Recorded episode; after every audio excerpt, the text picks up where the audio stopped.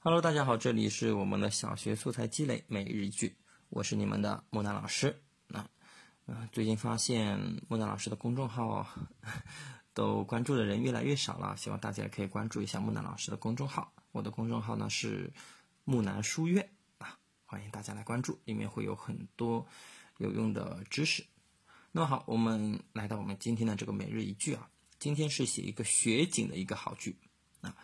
那我们来看一下原句它是怎么样的。落在地上，仿佛给大地披上了厚厚的毛毯；落在树上，像穿上了银装；落在汽车上，就像是刚刚出炉的新鲜奶油蛋糕。这美丽的雪景使人们沉浸在清新的空气里，到处都是银装素裹，美不胜收。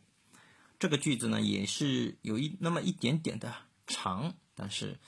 我说了，我们可以去尝试一下写一下，对吧？5年级的孩子去写一下，对我们写景是相对非常有帮助的啊。